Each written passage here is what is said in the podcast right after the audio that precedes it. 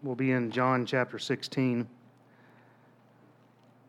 As I speak, the Rapid City Council members are meeting to decide whether or not they're going to shut down restaurants, bars, limit gatherings. I don't know how that may impact us as a church. We'll find out. We'll deal with it as it happens. I would imagine that they won't use the word church.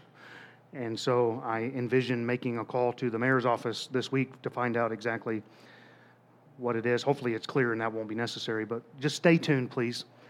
Be checking our Facebook page. I'll make sure that the posts from the news blog on the website are over on the Facebook side. You can check the news blog on our website if you want to do that. Tonight is the same as last week. I moved our series in John to Sunday night in order to address virus concerns in the morning service. And we closed out John chapter 15 last week so please join me in John chapter 16, and let's begin by reading verses 1 through 4. These things have I spoken unto you, that ye should not be offended. They shall put you out of the synagogues, yea, the time cometh, that whosoever killeth you will think that he doeth God service. And these things will they do unto you, because they have not known the Father, nor me. But these things I have told you, that when the time shall come, you may remember that I told you of them, and these things I said not unto you at the beginning, because I was with you.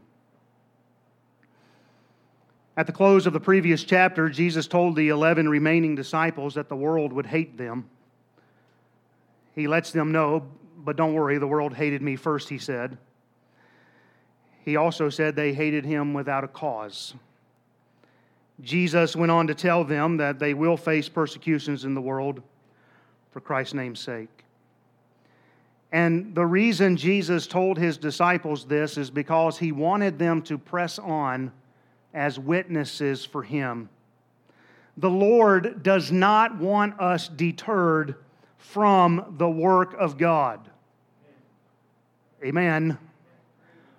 We find lessons, this lesson here continues into chapter 16. Jesus says in verse 1 These things I have spoken unto you that ye should not be offended. To be offended here means to be entrapped, to be tripped up by a stumbling block. It's when something comes along that causes us to be derailed from the commission which our Lord has given us to do. Jesus needed to warn them of the persecution which was to come upon them to make sure that they would stay focused. That after his ascension, they would remember what he had said, so that when difficult times came, they would stay with the stuff. They were going to be put out of the synagogues. They were going to get to the point where it was so bad that people would feel that if they killed Christians, they were doing God a service. Just let that sink in. We find this being fulfilled throughout the book of Acts.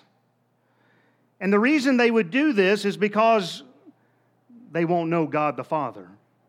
Because they wouldn't know God, they wouldn't know Christ as their Savior either. I preached last week how the two are inseparable. You can't have God and not have Christ. Likewise, you can't have Christ and not have God. They go hand in hand. Then our Lord told them that He said these things so that when the time comes, you can remember that I warned you this was going to come upon you. Jesus gave the warning because He didn't want their faith to fail when it was put to the test. It's easy to be a faithful follower of Christ when things are going well. When there are no obstacles in our path, it's easy to say that we're faithful Christians. But it's during oppositions that we find out how strong our faith really is. Jesus asked the question in Luke 18 8 When the Son of Man cometh, shall he find faith on the earth? Our faith will be tested. Will Jesus find us faithful? When he returns, will we be among those that are found faithful? Will he find faith upon the earth? Jesus warned in the Olivet Discourse, Ye shall hear of wars, rumors of wars. See that you be not troubled, for all these things must come to pass, but the end is not yet. For nation shall rise against nation, and kingdom against kingdom. There shall be famines and pestilences and earthquakes in diverse places. But guess what Jesus says next? All these are the beginning of sorrows. Our faith is currently being tested by this pestilence known as the coronavirus. But we had better figure out where our faith is real quick because these are just the beginning of sorrows. And so we find here that uh, it's, it's easy when we realize there's nothing to deal with, but it gets difficult when there's something in our path. And then it comes to the point where we have to realize uh, wait a minute, it's just the beginning of sorrows. Our faith is being tested. All we are witnessing around the world with wars, famines, earthquakes, and pestilences are that the contractions of the birth pangs are becoming stronger and less apart. There's no way I could have planned to land on this passage when we started John three and a half years ago, before this virus was ever even known about. You better believe there's a God in heaven. There's a Holy Spirit that wants you to hear what's being said tonight. This coronavirus has become a stumbling block to Christians. We are being derailed, and it is so sad to watch. It's very disheartening, in fact. And one by one, people are dropping out of fear. And I feel like it's like a first time mother who doesn't know what the contractions are really like, and she wants the epidural just as soon as it gets painful. You know what I'm talking about? Come on now. we're sitting over there wanting the epidural, and we're just now in the beginning of sorrows.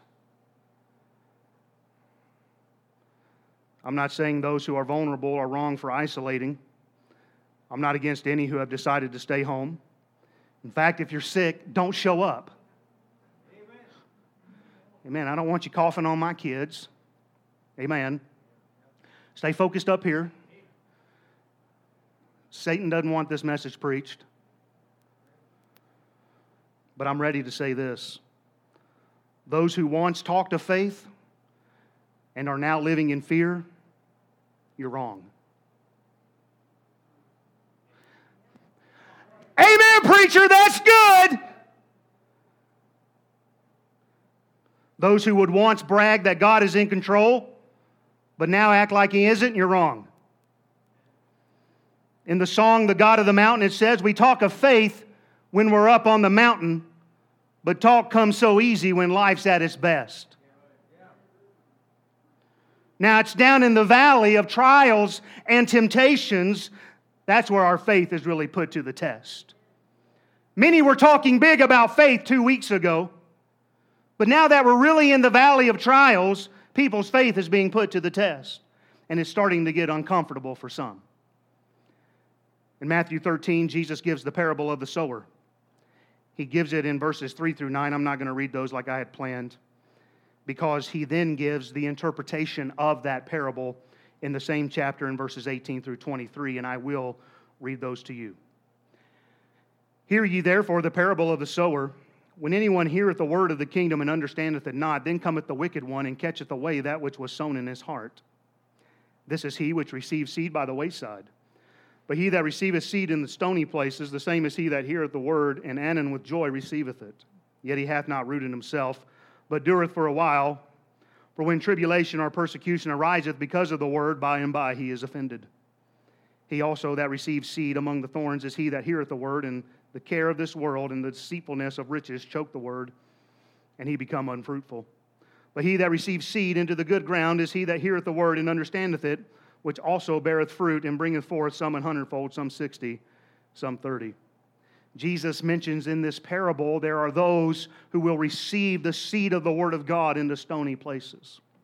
They will at first receive it with joy, but because it's in a stony place, it will have no root.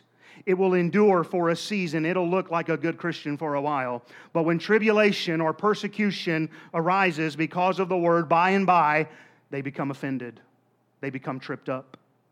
Tribulations are those things which press against us and cause anguish and afflictions and burdens. Persecutions are those things which follow after us, that drive us uh, to flee. And it's clear that people are in anguish as this virus presses upon us. And in some cases, it's causing people to flee. People are being faced with the decision of work or church. Can I really go to church, get sick, and end up missing work? Who's your master? Who's your master? Jesus said, No servant can serve two masters, for either he'll hate the one and love the other, or else he'll hold to the one and despise the other. You cannot serve God and mammon. Jesus Christ didn't purchase your job with his blood, he purchased the church. Don't run from the church house, you run to it. But I might get sick at church. Yeah, you might get sick going to the grocery store. You might get sick anytime you leave your house. You may not know this yet, but you might get old and die one day. The question is asked in Jeremiah 12 5. If thou hast run with the footmen and they have wearied thee, how can thou contend with the horses? And if in the land of peace wherein thou trustest they wearied thee, then how wilt thou do in the swelling of Jordan? You better know trials are going to come. And God usually gives us smaller trials to build us up to bigger trials. And I'm telling you tonight that we are just now seeing the beginning of things that are going to get worse and worse. Bigger trials are going to come. But if the footmen have wearied thee, how are you going to contend with the horses? I tell you what we used to say back in Georgia if you can't run with the big dogs, stay on the porch. Amen. Proverbs 24 10 says, If thou faint in the day of adversity, thy strength is small. I'm going to level with you. If this coronavirus outbreak is causing you to stumble, your faith is weak. It's just the beginning of sorrows. And it's no wonder we don't see revival. I'm learning a lot about folks during this. I'm learning that we thought we had faith, we don't. It's no wonder the Bible says, Let him that thinketh he standeth take heed lest he fall. It's no wonder we don't see revival. The early church would laugh at us for our lack of faith. People are acting like God isn't in control, as if God doesn't know where we are at. Matthew chapter 10, verses 29 through 31 say, Are not two sparrows sold for a farthing, and one of them shall not fall on the ground without your Father? But the very hairs of your head are all numbered. Fear ye not, therefore, ye are of more value than many sparrows. He knows your name. He knows the number of hairs on your head. He counts the stars, one and all. He knows how much sand is on the shore. He sees every sparrow that falls. He made the mountains and the seas. He's in control of everything, of all creatures, great and small. He knows my name. I don't know what tomorrow may bring. I can't tell you what's in store. I don't know a lot of things. I don't have all the answers to the questions of life, but I know in whom I believed. And He knows my name. Remember when we used to amen that song like we really believed it? Remember when we would amen, His eye is on the sparrow like we really believed it? Remember when we could say we were confident of this very thing, that He which hath begun a good work in you will perform it until the day of Jesus Christ? We used to say those things and we could amen that, but now there are those who are acting like that's not true. Some act like He doesn't have control over their lives, that somehow God isn't really concerned. Some are acting like God doesn't know the plan He has for their life. Like somehow everything is now in danger of your life being cut short because there's a virus. Why is it that God would die a torturous death to save us, but then not care about us enough to see us through to the other side? Well, there's a pandemic. Yeah, God knew it was coming. I don't care what the situation is, He knows. Some would point out, well, God's people are being infected. That's true, but is God in control or not? One of my favorite preachers has the coronavirus. But that doesn't change the fact that God is in control. Did God cease to be in control when this pandemic happened? Look, you, you, just need to say amen and act like you agree with me tonight. And if you want to fire me after this message, that's totally fine because I'm going to be like the Apostle Paul who says that I have held back nothing. And I'm telling you, we've got to start manning up, put on our big boy pants, and act like we're God's children. Is God in control or not? How sad that we'll trust God for our salvation, but then doubt His watch care over us. There have been Christians thrown in jail for their faith. Was God in control? There's been Christians burned at the stake. Was God in control? There's been Christians who have died for their faith. Was God in control? There's been Christians who have been con- infected with this. Is God in control? He's on the throne. It's time we act like it. It's time we act like God is concerned about us. I said this morning, I'm not saying we need to be stupid and say, Do you have the virus? Will you cough into my mouth? I'm not saying we don't need to wash our hands.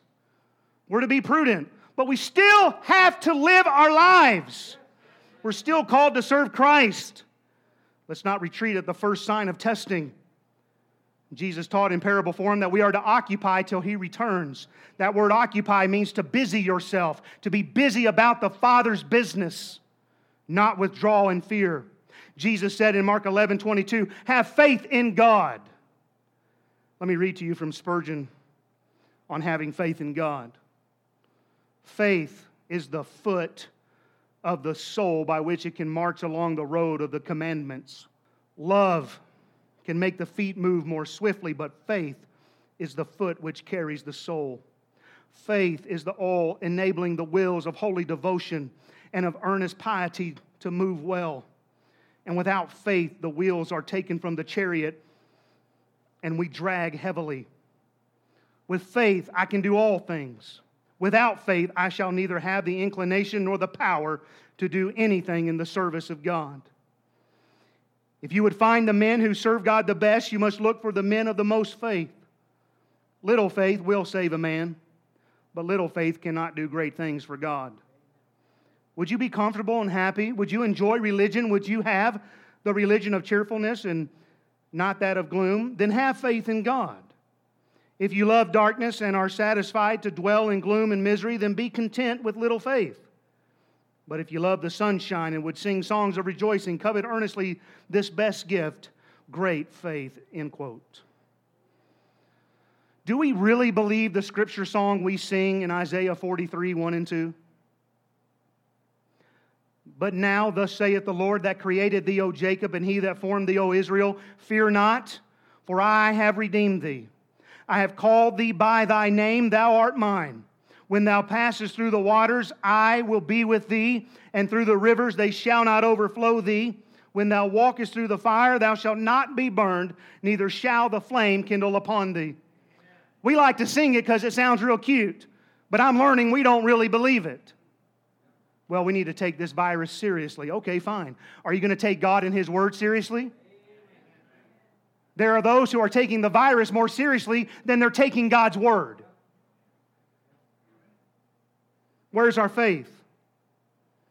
We better take heed because we may have thought we were standing. We got a long way to go. Sad to say. James 2:18 Yea a man may say thou hast faith and I have works show me thy faith without thy works and I will show thee my faith by my works we don't just say we have faith, we demonstrate that we have faith. Funny how many will look and say, You're crazy. But if you will look and say, What great faith? Where's the difference between insanity and faith? It's in the heart of the one trusting in God, and it's in the eye of the beholder for the other one. Some of you ain't amening tonight because I'm getting on your last nerve and you'll get over it.